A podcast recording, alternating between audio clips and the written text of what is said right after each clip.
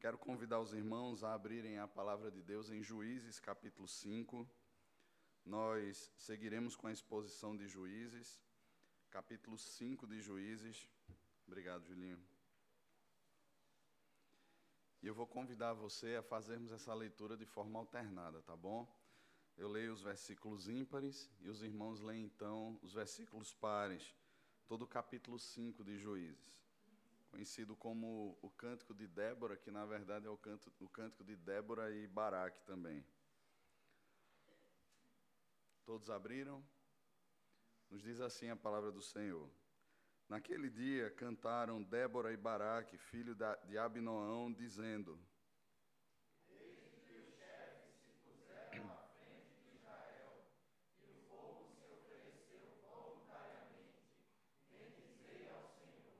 Ouvi reis, dai ouvidos príncipes.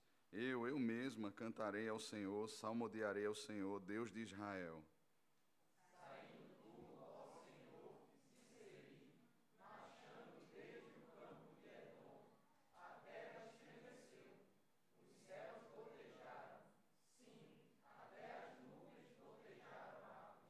Os montes vacilaram diante do Senhor e até o Sinai diante do Senhor, Deus de Israel.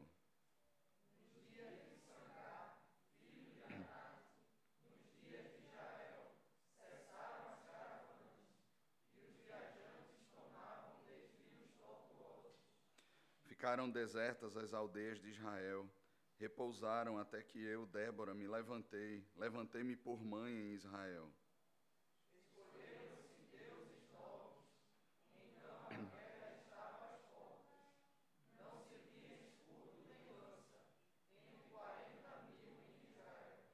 Meu coração se inclina para os comandantes de Israel, que voluntariamente se oferecem entre o povo. Bendizei ao Senhor.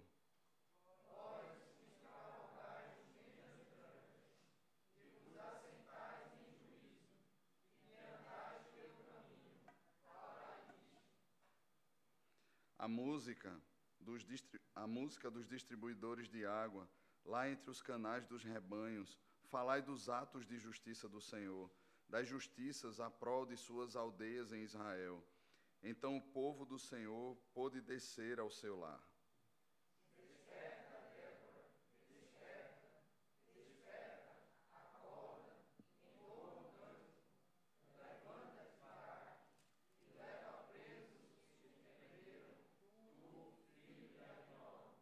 Então desceu o restante dos nobres, o povo do Senhor, em meu auxílio contra os poderosos.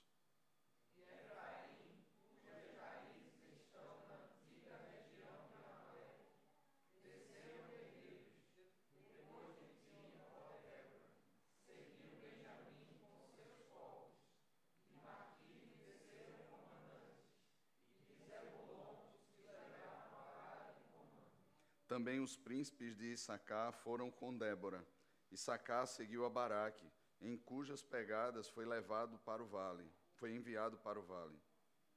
Entre as facções de Ruben houve grande discussão.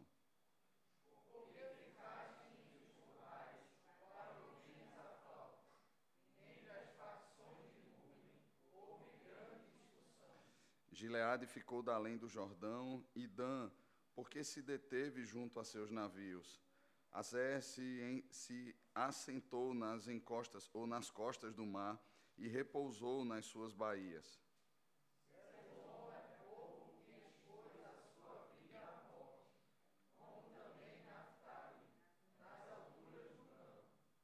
Vieram reis e pelejaram. Pelejaram os reis de Canaã em Taanac, junto às águas de Megido, porém não levaram nenhum despojo de prata.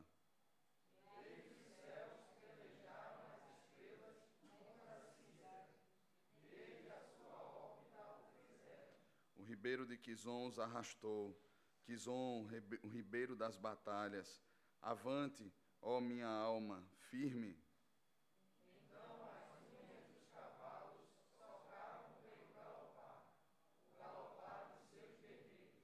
Amaldiçoai a Meroz, diz o anjo do Senhor. Amaldiçoai duramente os seus moradores, porque não vieram em socorro do Senhor, em socorro do Senhor e seus heróis.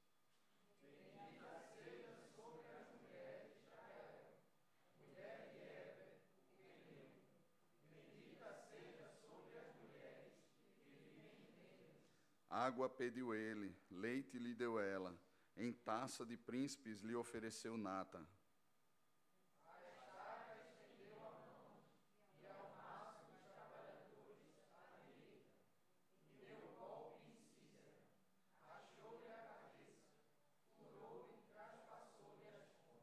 Aos pés dela se encurvou, caiu e ficou estirado. A seus pés se encurvou e caiu. Onde se encurvou, ali caiu morto.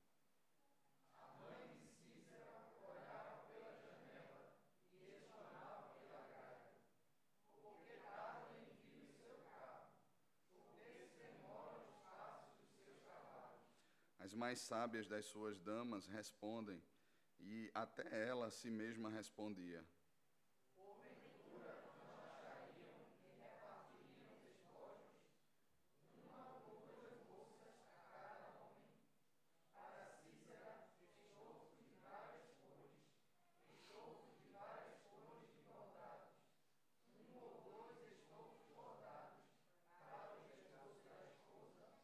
Assim, ó Senhor, pereçam todos os teus inimigos, porém os que te amam brilham como o sol quando se levanta em seu esplendor. E a terra, é o 32, gente, são vocês. E a terra ficou em paz 40 anos. O meu está no 32. Eu acho que a impressão aqui não foi muito fiel, não. Está no 31 de vocês, né? Que coisa. Vamos orar? Senhor, somos gratos ao Senhor por tua palavra. Pedimos que o Senhor nos abençoe aqui essa manhã e edifique o nosso coração por meio de Cristo. Em nome de Jesus. Amém. Se você escrevesse canções ao longo da sua vida, como seriam essas canções? eventos, dúvidas, crises, momentos de alegria, os mais variados possíveis, como seriam colocados em letra, em música? Como seriam essas canções? De repente você recorda algum tempo, algum momento, e você para ali após aquele momento, de repente alguns anos, alguns meses, e você compõe algo sobre aquilo. Como seriam essas canções? Quando observamos composições musicais, percebemos o reflexo mais claro de um tempo. As músicas expressam, de fato, o pensamento de uma época. Aquilo que se crê é facilmente exposto nas músicas. Ao longo dos tempos nós percebemos isso. Afinal, as músicas elas contam histórias. E sim, elas estão cheias de sentimentos também, mas esses sentimentos eles fazem parte de uma história. Vitórias, derrotas, amores que chegam, amores que vão embora. E ainda que eu não seja um especialista no assunto, nós temos aqui alguns que são da área de música, a, a gente percebe que ao longo do tempo, e principalmente na nossa geração, esse significado que percorreu a história durante tantos anos, ele tem mudado. A nossa geração ela é conhecida pelo irracionalismo, ou pela vida que é movida pelo sentimentalismo. Não exclui os sentimentos, mas os sentimentos em si, o sentimentalismo, ele se torna o carro-chefe, a pessoa principal, aquilo que conduz a história. E nós somos, então, como consequência disso, conhecidos como uma sociedade psicologizada e adoecida em meio aos sentimentalismos e ao irracionalismo desse tempo. Eu selecionei aqui, irmãos, apenas dois cânticos que nós encontramos aqui na Bíblia. Se você abrir o livro de Salmos, os 150 salmos, eles são cânticos, e eles eram cantados, ah, muitas vezes recitados como poesia pelo povo de Deus. Nós temos os cânticos de romagem, nós temos vários tipos de salmo que expressam a alegria do povo, a teologia do povo, a, é a resposta do coração a Deus, é o homem falando e se expressando diante do seu Criador. Mas eu selecionei aqui Êxodo 15, o cântico de Moisés, apenas alguns versículos, e veja o que é que Moisés diz no seu cântico. Cantarei ao Senhor, porque triunfou gloriosamente. Lançou no mar o carro e o seu cavaleiro. O Senhor é a minha força e o meu cântico, ele me foi por salvação. Este é o meu Deus, portanto eu o louvarei. Ele é o Deus de meu pai, por isso o exaltarei. O Senhor é homem de guerra, o Senhor é o seu nome. Você percebe como Moisés expressa a história e, ao mesmo tempo, o seu sentimento, as suas emoções, a sua percepção nesse trecho que lemos aqui do seu cântico. Ou em Lucas capítulo 1, a partir do versículo 46, no cântico que Maria exalta ao Senhor, ela diz assim: A minha alma engrandece ao Senhor, e o meu espírito se alegrou em Deus, o meu Salvador, porque contemplou na humildade da sua serva. Pois desde agora todas as gerações me considerarão bem-aventurada, porque o poderoso me fez, o poderoso me fez grandes coisas, santo é o seu nome. Ou se de repente lembrarmos aqui de Colossenses no capítulo 1, a partir ali do versículo 13 ao 23, quando o apóstolo Paulo exalta o ser de Cristo. E aquilo também era uma música, era um hino cantado na igreja primitiva. Quando nós olhamos para Apocalipse, percebemos ali outros cânticos ah, sendo entoados ao Senhor. Irmãos, Deus ele gosta de música. Deus ele é um Deus que é alegre nesse sentido e convém ao seu povo a adoração, convém ao seu povo o canto de louvor, convém ao seu povo perceber dentro dessa história da revelação, dentro da palavra de Deus, nos salmos, nos cânticos, naquilo que nós produzimos hoje, a história da redenção e a nossa história inserida dentro dessa história. O fato é que a Bíblia está repleta de salmos, de cânticos que expressavam a fé do povo de Deus naquele tempo e que são expressão também da nossa fé neste tempo. Depois do encerramento do cano, nós percebemos também outros hinos. Eu não vou trazer aqui toda a, aquilo que foi composto ao longo da história, mas principalmente após a reforma, a, quando os olhos do povo se voltam à Escritura, a teologia, mais uma vez, ela começa a trazer de forma profunda, de forma a, bíblica, o cântico de volta à igreja. E a gente vai produzir, a gente vai perceber lindas produções após a reforma também. Hinos profundos, irmãos. Essa semana ah, eu abri a página da igreja do John MacArthur, né? E fui ver lá os hinos que são cantados na igreja. Meus irmãos, você não tem como se conter, você chora. Porque são letras lindas, contam a história da salvação hinos que possuem um começo, um meio e terminam sempre na consumação de todas as coisas. Trazem os nossos olhos para o nosso verdadeiro lar. Mostra-nos que somos peregrinos aqui nessa terra. Há um hino que nós cantamos aqui e ele foi composto em 1773. Você sabe que hino é esse? Deixa eu falar um pouco sobre o autor desse hino. Ele foi composto por um homem chamado William Cooper. William Cooper foi um homem que viveu em depressão e em agonia durante grande parte da sua vida. William Cooper foi um homem que tentou dar cabo da sua vida várias vezes. Era um homem crente, ele conheceu ao Senhor. E quem se tornou um dos seus melhores amigos e pastor foi um homem chamado John Newton. Você já ouviu falar de John Newton? Talvez refresque a sua memória, afirmando que ele foi o compositor daquela música, que é uma das músicas mais conhecidas em todo o mundo, chamada Amazing Grace. John Newton se torna pastor e o melhor amigo de William Cooper. E propõe a William Cooper, junto com ele, produzir um inário para a igreja que John Newton pastoreava. William Cooper chegou a produzir 68 hinos, irmãos, enquanto que John Newton compôs mais de 200 hinos. Esse inário tem cerca de 270 e poucos hinos e músicas e letras profundas de uma teologia bíblica. O, o hino que nós con, con, cantamos aqui, ou a música que nós cantamos aqui, traduzida como Misterioso é o Nosso Deus, é uma música de, de William Cooper. E a sua, o seu título original, na verdade, é Conflito, a luz brilhando na escuridão. E essa música foi escrita após a tentativa de dar cabo da sua vida. Ele contratou um cocheiro para levar até um determinado local, onde ele consumaria a agonia que estava no seu coração. E aquele cocheiro, que sabia onde era o local, se perdeu.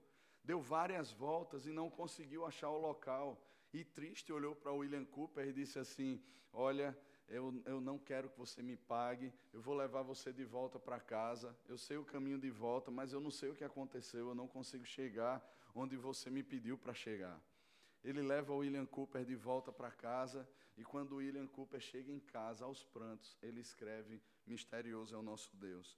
E veja o que é que ele expressa na tradução literal daquele hino. Deus se move de forma misteriosa, suas maravilhas para realizar. Ele planta seus passos no mar e cavalga sobre a tempestade. Profundamente em, em, em minas insondáveis, de habilidade que nunca falha, ele, valoriza seus projetos brilhantes e opera sua vontade soberana. Ó santos medrosos, tomem nova coragem. As nuvens que tanto temeis são grandes com misericórdias e devem quebrar em bênçãos sobre sua cabeça.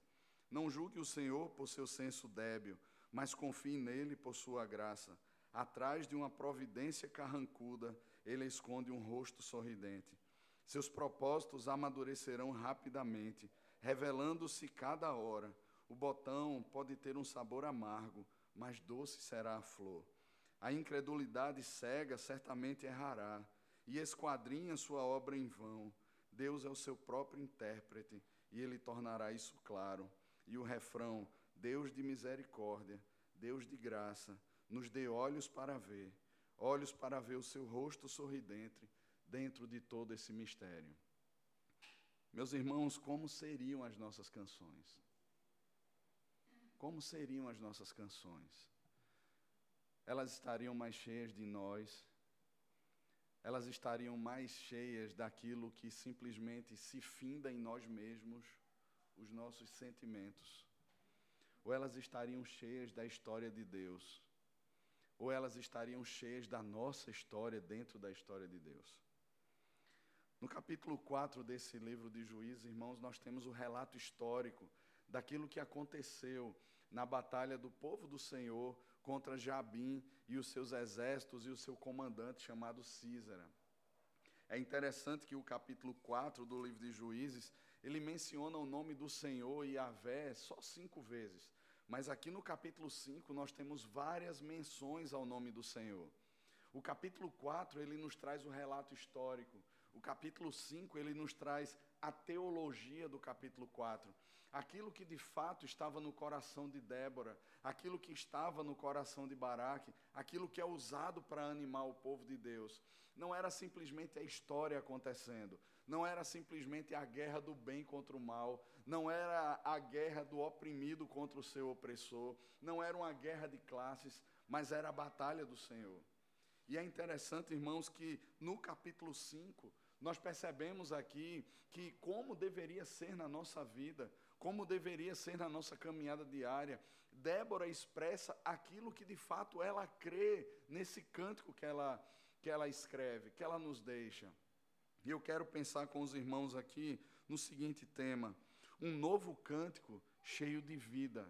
Porque o cântico do Senhor, de fato, ele produz vida, ele é cheio de vida. Um novo cântico cheio de vida, em primeiro lugar, ele enxerga a história ele perceba, ele percebe o Senhor da história. Ele revela o Senhor na história. Olhe comigo do versículo 1 ao versículo 5. Débora e Baraque cantaram, desde que os chefes se puseram à frente de Israel e o povo se ofereceu voluntariamente, bendizei ao Senhor.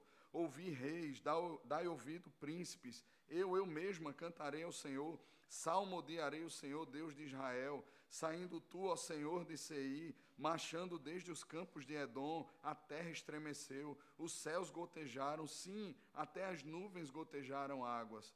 Os montes vacilaram diante do Senhor, e até o Sinai diante do Senhor, Deus de Israel. Note que Débora ela está trazendo a revelação de quem é Deus ela usa termos aqui que tem a ver com um pacto, que tem a ver com a aliança, e ela conta a história desde o Deus do Sinai. Nós sabemos que o Sinai estava no sul e ao norte aconteceu essa batalha. E o que ela diz aqui é que Deus ele se levantou desde o Sinai. O mesmo Deus que trovejou, que dominou sobre os elementos da criação e fez trovejar aquele espetáculo terrível enquanto Moisés estava lá recebendo as tábuas da lei e que fez o povo temer e não querer subir até o monte com Moisés. Meus irmãos, aquele mesmo Deus que fez o pacto, que deu a lei, é o Deus que desceu do Sinai, é o Deus que, como guerreiro, veio ah, em favor do seu povo, que acudiu ao clamor do seu povo, que não estava indiferente ao seu povo. Deus, Ele é o mesmo ontem, hoje e será eternamente. O que Débora está trazendo a lembrança aqui nesse cântico é que o Senhor não mudou. Ele não muda, ele jamais mudará. E ele, assim como foi no Sinai, assim como foi nos tempos de Abraão, assim como foi com Noé, é o mesmo Deus que vem em socorro do seu povo. Meus irmãos, nós precisamos ter isso em mente. Nós precisamos recordar quem é Deus em meio às batalhas da nossa vida, em meio aos conflitos que nós enfrentamos, em meio às dificuldades, às adversidades, em meio às crises que vivemos, aos gigantes que se apresentam diante de nós, aos temores que nós temos. O que a palavra de Deus nos traz ao coração, irmãos, é quem é o Senhor. E Débora faz questão de deixar claro para Israel que o Deus do pacto, o Deus que assumiu que aquele povo seria o seu povo e ele seria o seu Deus. Ele não abandonou o seu povo. Mas que, como um guerreiro, ele estava marchando sobre a terra. Os céus gotejaram. Os elementos, eles sentiram que Deus estava vindo. A terra, a própria criação não era mais a mesma, porque o Senhor havia se levantado em socorro do seu povo. Note, irmãos, que ainda que Deus tenha usado os homens, e nós veremos isso aqui, Débora, ela exalta a Deus. Débora, ela exalta a Deus. Ela põe o Senhor no seu devido lugar e o povo no seu devido lugar. Ela se põe no seu devido lugar. Ela não se coloca como a redentora do povo, ainda que ela amasse aquele povo e Deus a tenha usado poderosamente. Mas ela exalta o Senhor. Ah, se não fosse o Senhor que esteve ao nosso lado. Israel que o diga. É o Senhor, irmãos. Em segundo lugar, Débora, ela enxerga a história. Perceba do versículo 6 até o versículo 8, o cenário que Débora traz aqui, o contexto, a história, como é que estava o povo, como é que estava a nação de Israel. Note que o novo cântico, que é cheio de vida, ele não despreza aquilo que está acontecendo. Ele não despreza a história, ele não despreza o contexto. Ele revela o Senhor, mas ao mesmo tempo, ele deixa claro aquilo que está acontecendo no dia a dia. Olha o versículo 6 ao versículo 8. Nos dias de Sangar, filho de Anate, nos dias de Jael, cessaram as caravanas e os viajantes tomavam desvios tortuosos. Ficaram desertas as aldeias de Israel, repousaram, até que eu, Débora, me levantei e levantei-me por mãe Israel. Escolheram-se deuses novos, então a guerra estava às portas. Não se via escudo nem lança entre quarenta mil em Israel. Esse era o cenário, irmãos.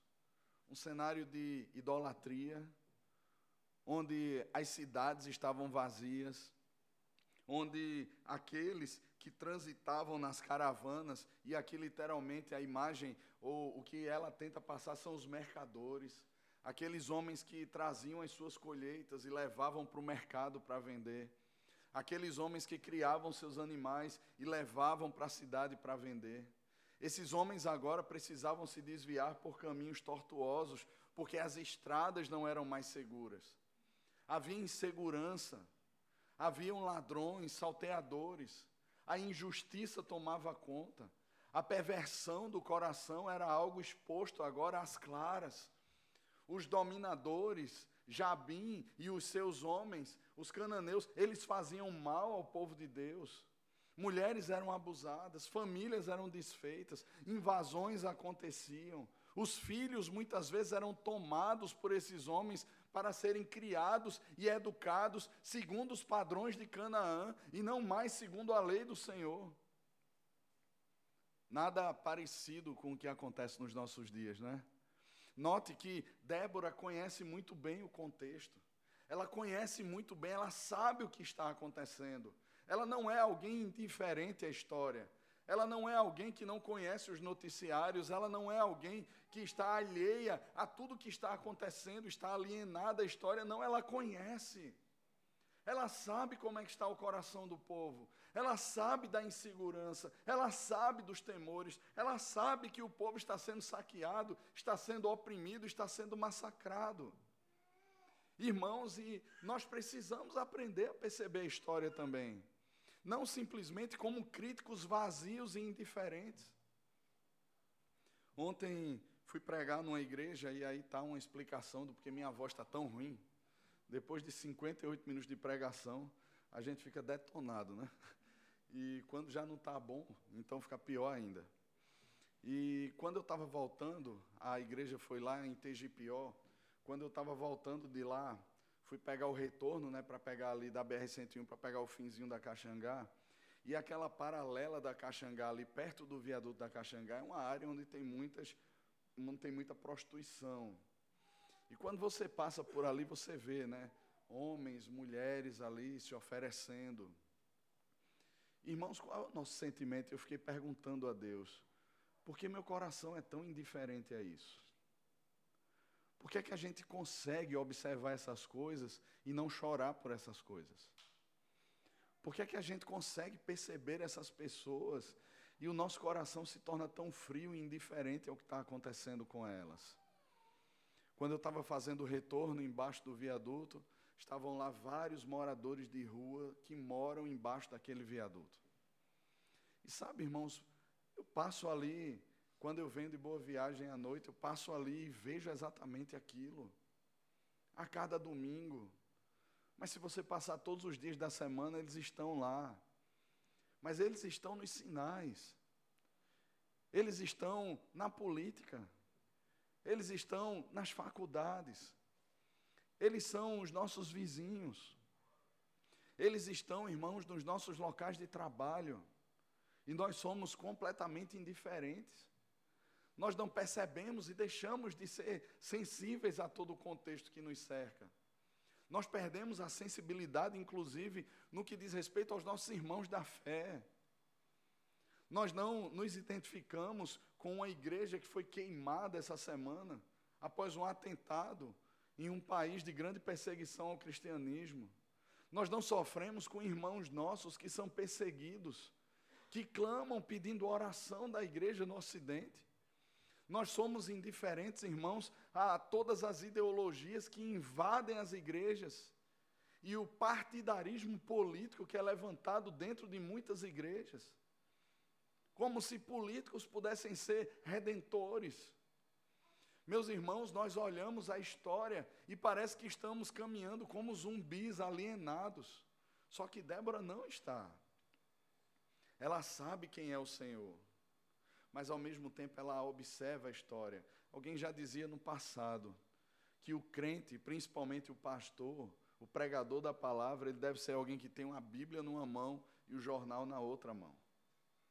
Nós estamos inseridos numa história, irmãos. E nós não podemos ser indiferentes à história em que nós estamos. Débora, ela enxerga a história e como o povo do Senhor tem vivido debaixo de grande opressão. Mas não só isso. Em terceiro lugar, quando nós observamos o texto, nós percebemos que mesmo em meio a todo esse contexto, ela, ou esse novo cântico cheio de vida, proclama para nós esperança.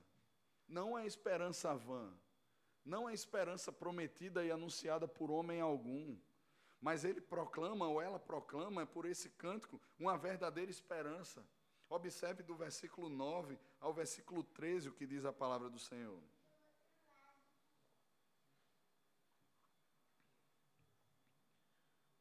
Meu coração se inclina para os comandantes de Israel, para os que voluntariamente se ofereceram entre o povo, bendizei ao Senhor. Vós que cavalgais jumentas brancas, que vos assentais em juízos, em juízo, e que andais pelos caminhos, falai disso a música dos distribuidores de água, lá entre os canais dos rebanhos, falai dos atos de justiça do Senhor, das justiças à prol das suas aldeias em Israel. Então o povo do Senhor pôde descer ao seu lar. Desperta, Débora, desperta, desperta, acorda, entoa um cântico, levanta-te, Baraque, e leva presos os que te prenderam, tu, filho de Abnoão. Então desceu o restante dos nobres, o povo do Senhor, em meu auxílio. Você percebe o que é que Débora está fazendo aqui? Irmãos, lembra que Jetro, sogro de Moisés, há muito tempo atrás, havia desafiado e conclamado Moisés em conselho a que Moisés tivesse juízes que julgassem as causas. É diferente dos juízes que são mencionados aqui nesse livro. Aqueles juízes que julgavam as causas, eles eram conselheiros do povo. Eles tratavam as pequenas causas. As grandes causas eram levadas a Moisés. Mas esses juízes, esses conselheiros continuavam a existir. E Débora agora conclama esses juízes. Olha, vocês que estão aí nas tribos, vocês que são os conselheiros da, das tribos, anunciai os atos de justiça do Senhor. Tragam à memória do povo quem é o Senhor. Mas não só eles, ela fala também dos distribuidores de água que estão lá entre os canais, ou os que estão entre os rebanhos, ou aqueles que cavalgam jumentas brancas, aqueles que falam pelo caminho. Ela diz assim: proclamem os atos de justiça de Deus. Meus irmãos, a voz de Débora, ela não alcançaria a todo Israel se não contassem com os viajantes, se ela não contasse com outros homens.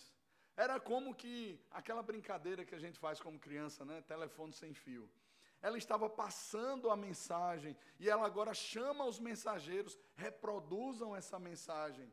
Falem dos atos de justiça de Deus, animem o povo. Meus irmãos, em meio ao caos, nós não podemos ser indiferentes, mas nós não podemos observar como os pagãos observam. Nós não podemos reagir de acordo com aquilo que os homens que não conhecem a Deus reagem. E aí volta mais uma vez o primeiro ponto, porque conhecemos ao Senhor. Porque sabemos quem é Deus. Sabemos que a nossa história pertence à história do Senhor e por isso, irmãos, por sabermos quem é Deus, a maneira como nós interpretamos o nosso contexto, ou a maneira como Débora interpretou o seu contexto, é diferente. Ela não olha e diz assim: olha, fica desanimado, está tudo acabado, está tudo dominado, não tem mais o que fazer, entrega as armas, entrega a casa, entrega as mulheres, entrega tudo, acabou. Ela não faz isso. Ela chama o povo, falem da esperança do Senhor. Falem que existe um Deus. Não se animem simplesmente com positivismos. Não se animem simplesmente porque de repente alguma coisa pode melhorar. Não. Essas coisas são fúteis e passageiras. Animem o coração com o Senhor. Animem-se com o Senhor. Meus irmãos, o salmista diz no Salmo 146: Não confieis em príncipes, nem nos filhos dos homens, nos quais não há salvação. Sai-lhes o espírito e eles tornam ao pó. Naquele mesmo dia perecem todos os seus desígnios. E o salmista nos chama a confiar no Senhor. É o Senhor quem faz justiça ao órfão e à viúva. É o Senhor quem alimenta o necessitado, ao que tem fome. É o Senhor quem julga as nossas causas. É o Senhor que é por nós, irmãos. É o Senhor que é o nosso abençoador. Ele é a rocha na qual firmamos os nossos passos. É por isso que não vacilamos porque a nossa vida não está fundamentada, o nosso coração não está fundamentado em coisas que passam, mas a nossa esperança está no Senhor, nosso Deus. Ou deveria estar. Débora prega ao povo: saiam pelas aldeias, espalhem a notícia, a esperança no Senhor. E o povo responde. Então o povo do Senhor, final do versículo 11, pôde descer ao seu lar. E o final do versículo 13, então desceu, o versículo 13, então desceu o restante dos nobres, o povo do Senhor em meu auxílio contra os poderosos. Veja, a palavra do Senhor traz vida, esse novo cântico traz vida ao coração.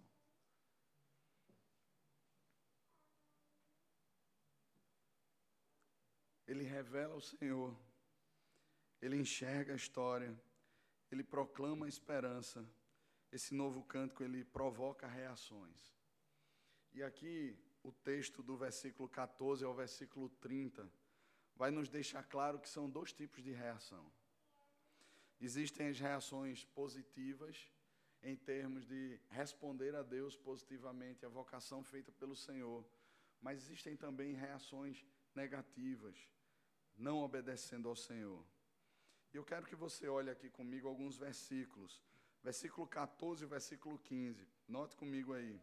De Efraim, cujas raízes estão na antiga região de Amaleque, desceram guerreiros depois de ti, ó Débora. Seguiu Benjamim com seus povos de Maqui, desceram comandantes, e de Zebulon os que levavam, os que levam a vara de comando. Também os príncipes de Issacar foram com Débora. Issacar seguiu a Baraque, em cujas pegadas foi enviado para o vale. Olhe comigo agora, irmãos, o versículo 18 ao versículo 20. Zebulon é povo que expôs a sua vida à morte, como também Naphtali, nas alturas do campo, vieram reis e pelejaram, pelejaram os reis de Canaã e Taanac, junto às águas de Megido, porém não levaram nenhum despojo de prata. Desde os céus pelejaram as estrelas contra Císera, desde a sua órbita o fizeram. E veja comigo, para finalizar, a partir do versículo 24, onde Débora exalta uma mulher chamada Jael. E aqui eu quero lembrar a você o ponto da última exposição do capítulo 4. Nenhuma história está perdida diante de Deus. Quando a gente viu a narrativa do capítulo 4, a gente percebeu a, o, o narrador citando um homem chamado Eber, que era um queneu. E depois ele muda a história. A gente pensa que aquilo ali é um nada a ver que foi colocado ali. Por que foi que ele colocou Eber aí? Depois Eber surge, some. Mais à frente ele fala sobre Jael, a esposa de Eber.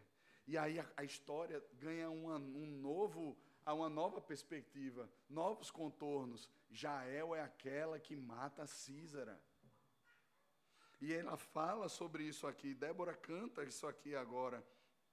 Até o versículo 27, ela exalta a ação de Jael. Meus irmãos, essas são as ações positivas. Essas tribos, elas responderam positivamente ao Senhor. Lembre que nós estamos percebendo em juízes aquilo que conhecemos como uma espiral descendente. Ou seja, a coisa está se tornando cada vez pior. E note que não foram todas as tribos. Ainda que Israel estivesse distribuído em doze tribos, todas essas tribos serviam a um único Deus. O ponto de convergência não era Jacó. O ponto de convergência era o Senhor. Não era por serem descendentes de Jacó, era por serem povo da aliança. E Deus, como ponto de convergência, a partir do momento em que uma tribo fosse ameaçada, todas as outras tribos se levantavam para ajudar aquela tribo. No entanto, irmãos, Débora menciona aqui algumas tribos que arriscaram sua vida. Alguns homens que saíram de casa sem saber que voltariam, se voltariam.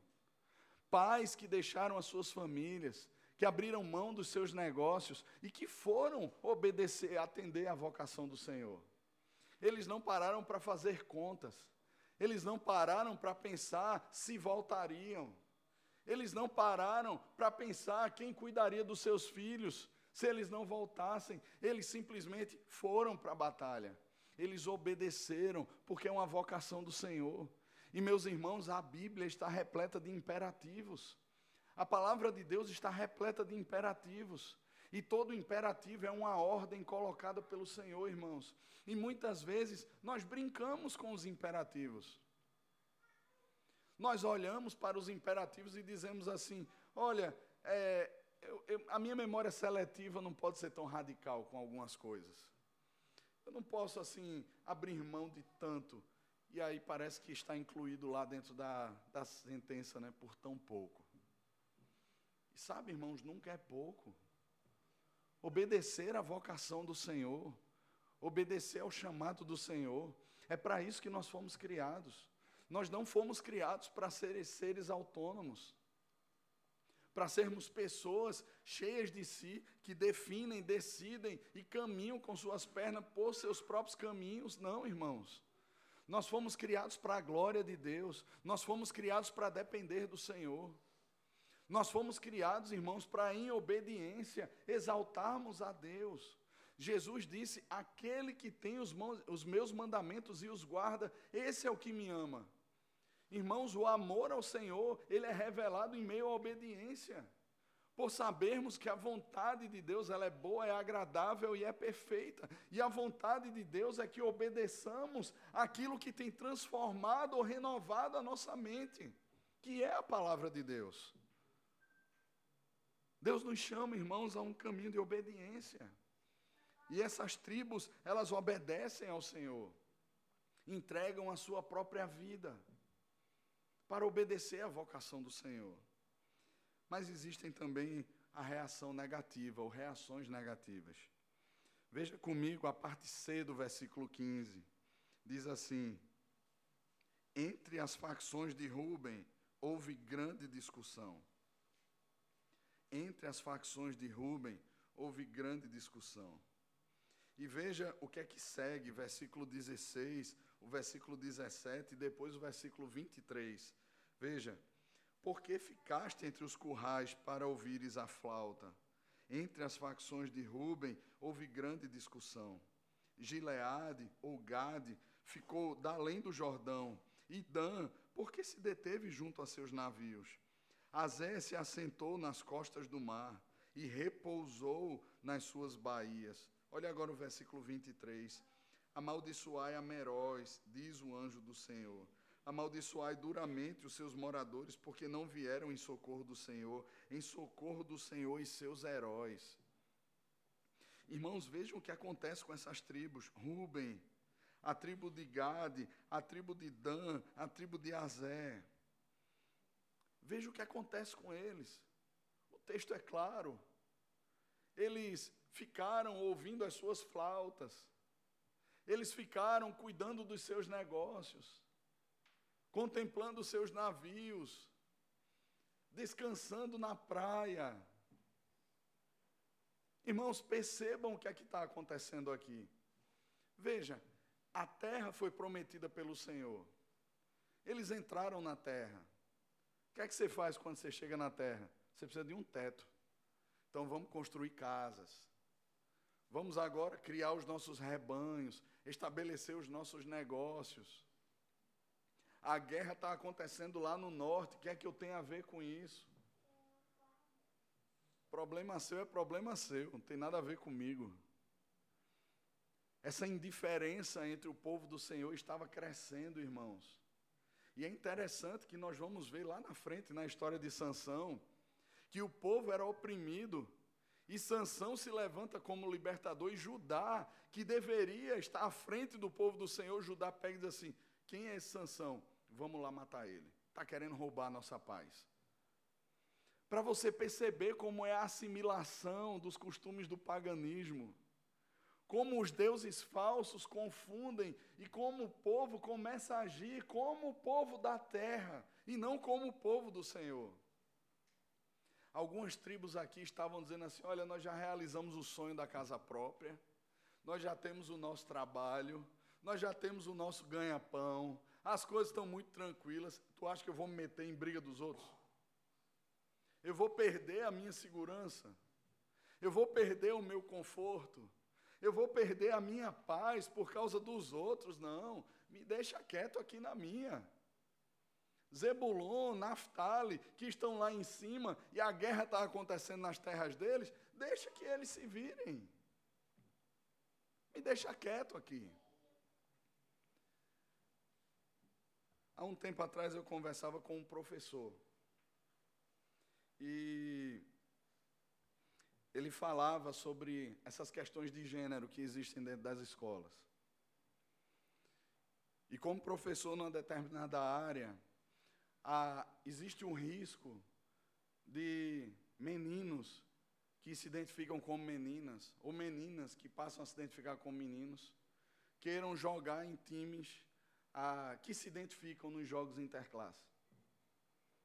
E esse professor disse assim: Olha, eu não posso negar a minha fé. E eu não vou, eu vou me posicionar contra isso. O que, é que você acha que vai acontecer com o emprego dele? Você acha que ele vai continuar trabalhando ou ele vai ser demitido? Mas, meus irmãos, é exatamente a isso que somos chamados. É essa a vocação que o Senhor nos faz. Se no seu local de trabalho você negocia a sua fé,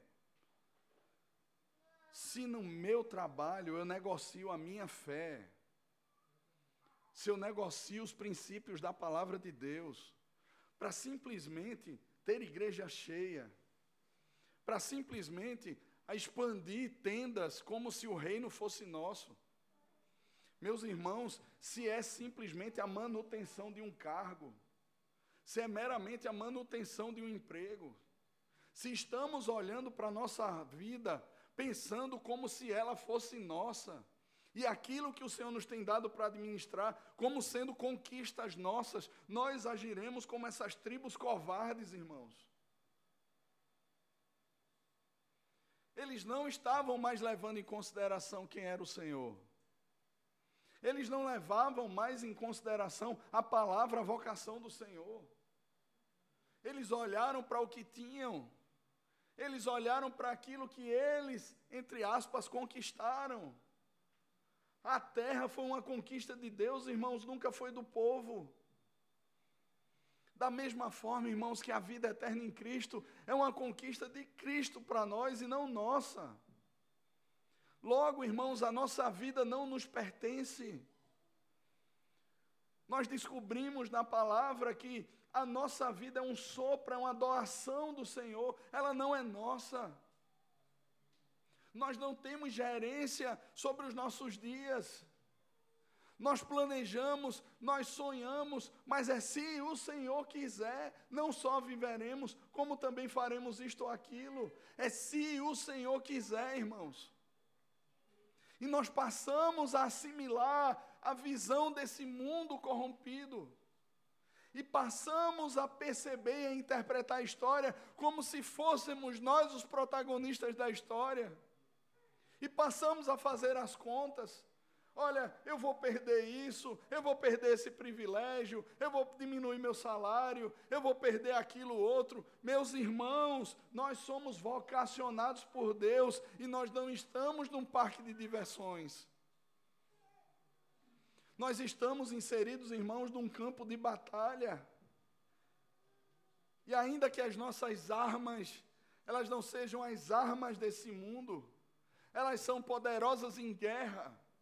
O Evangelho do Senhor é a bomba atômica mais forte que destrói o coração do pecador e produz vida. Nós não somos chamados, irmãos, a fazer ou a tentar fazer sínteses com esse mundo. Nós somos chamados à obediência. Meróis era uma cidade que provavelmente era perto da batalha. Não há um consenso entre os comentaristas sobre ela. Nem sequer ela aparecerá na história depois. No entanto, o anjo do Senhor pronuncia uma maldição sobre os, os moradores de Meróis. Veja só o versículo 23. Amaldiçoai a Meróis, diz o anjo do Senhor. Amaldiçoai duramente os seus moradores, porque não vieram em socorro do Senhor, em socorro do Senhor e de seus heróis.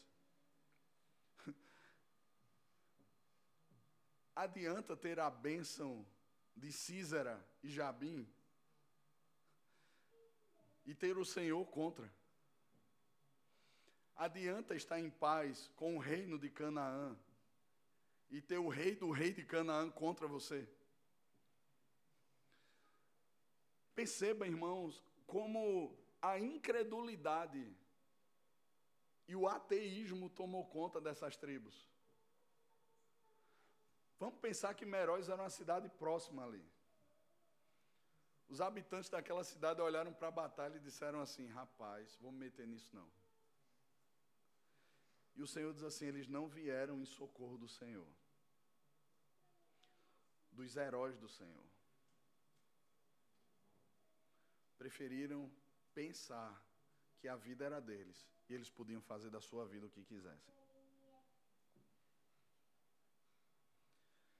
Em último lugar, irmãos, este novo cântico, cheio de vida, ele aponta para a consumação de todas as coisas.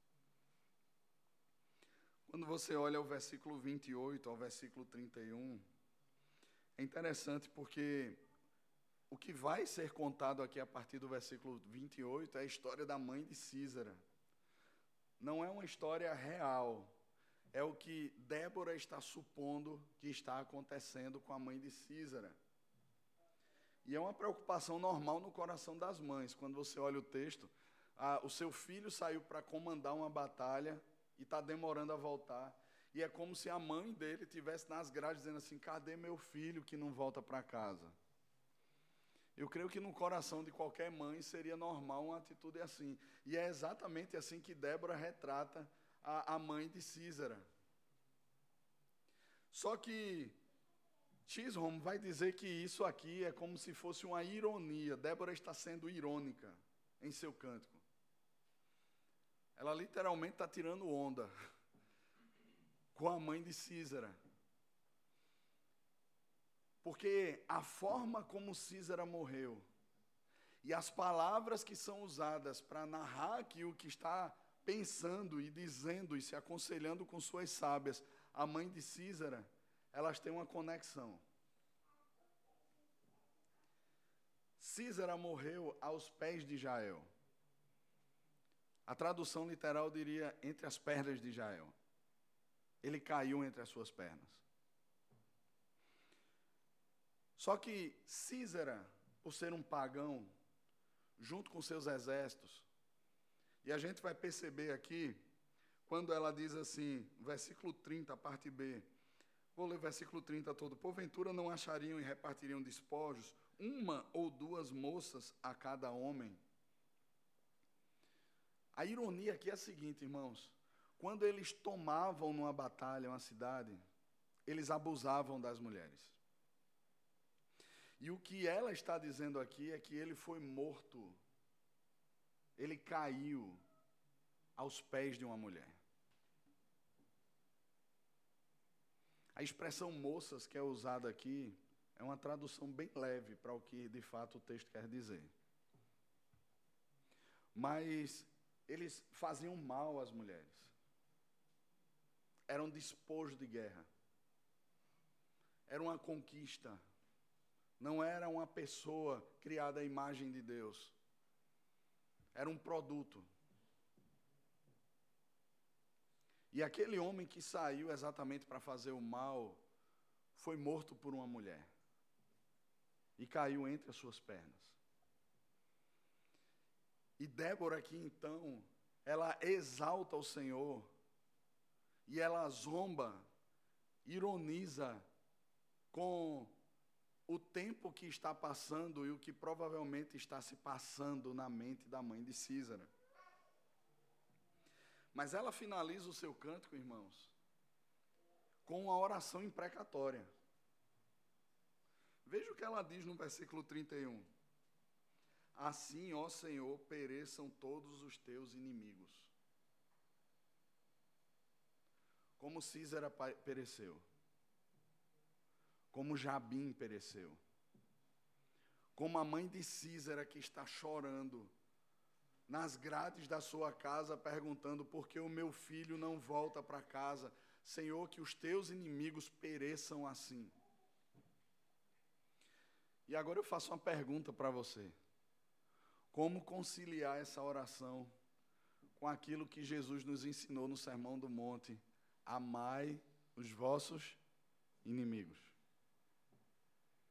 Como conciliar essas duas coisas? E aqui, irmãos, precisamos ter em mente o ministério do Senhor Jesus. A primeira vinda de Cristo, Jesus veio como um cordeiro perante os seus tosqueadores para consumar a vontade de Deus na cruz, pagando o preço pelo pecado dos seus eleitos. Jesus não veio para fazer guerra. E nós somos embaixadores de Cristo. embaixadores do ministério chamado reconciliação. É isso que Paulo nos ensina na primeira carta aos Coríntios. Na segunda carta aos Coríntios. Nós somos embaixadores de Cristo, como que por nosso meio Deus exortasse o mundo, dizendo: arrependam-se dos seus pecados. Existe um cordeiro que foi morto, que pagou o preço pelo nosso pecado e que nos chama a olharmos para Ele, a considerarmos o seu sacrifício e a entregarmos a nossa vida a Ele. Nós permanecemos com esse ministério, irmãos. Nós, como Paulo, completamos em nosso corpo o que resta das aflições de Cristo. Ele disse que nos envia como ovelhas para o meio de lobos. Aquele que veio como um cordeiro nos envia como cordeiros também nesse mundo. E se fizeram o que fizeram com o nosso Senhor, o que se dirá de nós, irmãos? Mas quando nós olhamos para o ministério de Cristo, há um segundo aspecto. Jesus, na sua vinda, não, na sua segunda vinda, não virá mais como cordeiro. Mas a palavra de Deus aponta que ele virá como um leão. E o céu se abrirá. E nós ouviremos o som das trombetas. E o Senhor virá com seu exército sobre as nuvens, com poder e muita glória. Meus irmãos, Jesus não virá para olhar para os homens dizendo assim: agora que vocês estão vendo todo o meu poder, se arrependam. Mas não haverá mais tempo para arrependimento. E o que a palavra de Deus nos afirma é que a igreja do Senhor julgará a terra com o Senhor. Irmãos, não há inimigo que vá prevalecer diante do Senhor e da sua igreja. Se nesse tempo agora, nós somos enviados como ovelhas, como cordeiros, pregando a mensagem da reconciliação. Na segunda vinda do Senhor, a igreja gloriosa do Senhor estará com ele para julgar a terra. Todos os inimigos do povo de Deus, todos aqueles que perseguiram, que queimaram, que zombaram, que demitiram, que por meio das suas ideologias e seus projetos nefastos quiseram tomar os nossos filhos. Todos aqueles que se levantaram para perverter a fé por meio do liberalismo. Todos aqueles que de alguma maneira, irmãos, perseguiram e mataram tantos irmãos nossos e o nosso próprio Senhor ao longo da história. Meus irmãos, Débora ora dizendo assim: Senhor, pereçam assim todos os teus inimigos. Quando nós olhamos o Salmo de número 2, irmãos, o salmista nos deixa claro tudo isso que temos visto. Veja comigo, abra por favor o Salmo de número 2.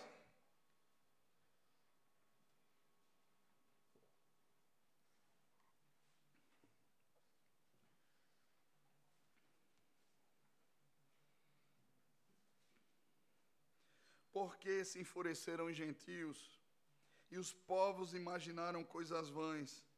Os reis da terra se levantam e os príncipes conspiram contra o Senhor e contra o seu ungido, dizendo: Rompamos os seus laços e sacudamos de nós as suas algemas. Veja o que é que acontece com o Senhor. Olhe comigo o versículo 4. Pare um pouquinho e veja qual é a reação do Senhor contra os seus inimigos. Olha o versículo 4. Veja o que é que o salmista diz: ri-se. O Senhor ri. O Senhor não está preocupado dizendo assim, agora vai. Me pegaram de surpresa. O Senhor ri. O mesmo que o Senhor diz a Ezequias quando Senaqueribe chega diante do rei Ezequias e zomba do Senhor. E zomba do povo da aliança do Senhor. E considera o Senhor como qualquer outro Deus dos povos que ele destruiu. E ele diz assim: Quem é o Senhor? Olha o que é que eu fiz com os deuses das outras nações. E o Senhor diz assim: A filha de Israel. Ela balança a cabeça, ela zomba dele. Porque o Senhor vai pôr um anel no nariz dele como um boi brabo. E vai pôr um freio como se põe cavalos na sua boca. E vai fazê-lo voltar pelo caminho que ele veio. O Senhor fará isso pelo zelo da sua glória e pela aliança que ele tem com o seu povo. O Senhor ri, irmãos. Ri-se aquele que habita nos céus, o Senhor zomba deles. Na sua ira, a seu tempo, lhes há de falar, e no seu furor os confundirá. Eu, porém, constituí o meu rei sobre o meu santo monte Sião, proclamarei o decreto do Senhor. Ele me disse: Tu és meu filho, eu hoje te gerei. Pede-me, eu te darei as nações por herança, e das extremidades da terra por tua possessão.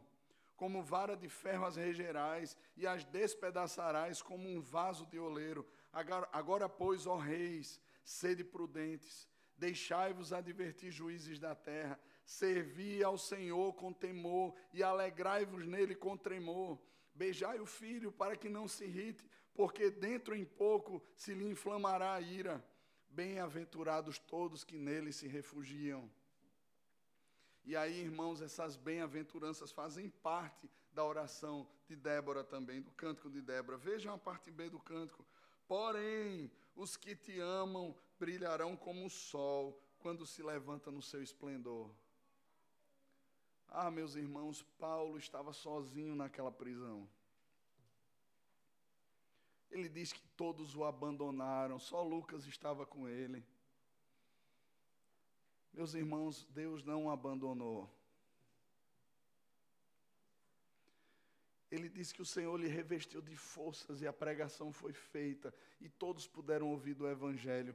O Senhor não abandona nem jamais abandonará os seus. Meus irmãos, nós vivemos dias maus. Assim como no dia dos juízes, nós vivemos dias maus.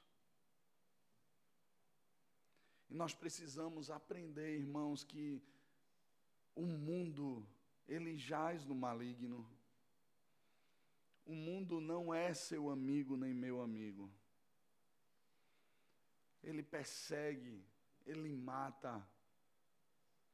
Ainda que tenhamos o ministério da reconciliação e que por amar as pessoas e pregar o evangelho a ela, a elas, por nos posicionarmos de acordo com a palavra de Deus, sejamos perseguidos, presos, mortos até. Meus irmãos, o que Débora canta é que aqueles que amam ao Senhor brilharão como o sol. Essa era a certeza que inundava o coração do apóstolo Paulo. Ele sabe o que vai acontecer com ele. Ele diz: O tempo da minha partida é chegado. Eu combati o bom combate, completei a carreira, guardei a fé. E o sol da justiça, irmãos, ele diz: Já agora o Senhor, reto juiz, há de preparar para mim a coroa da justiça, não só para mim, mas a, para todos quantos amam a sua vinda. Meus irmãos, é exatamente isso que João contempla. Quando Jesus dá aquele apocalipse a João, João vê, irmãos, o Senhor reinando sobre todas as coisas. A igreja de Cristo é consolada diante de um dos piores imperadores da história, chamado Domiciliano. Ela é consolada a permanecer no Senhor. Porque, de fato, irmãos, o choro pode durar uma noite, mas a alegria, ela brilha como o sol da manhã. Ela vem pela manhã. Isso não tem a ver com a resolução dos nossos problemas aqui e agora. Não tem a ver com teologia da prosperidade mas tem a ver com teologia da consumação de todas as coisas.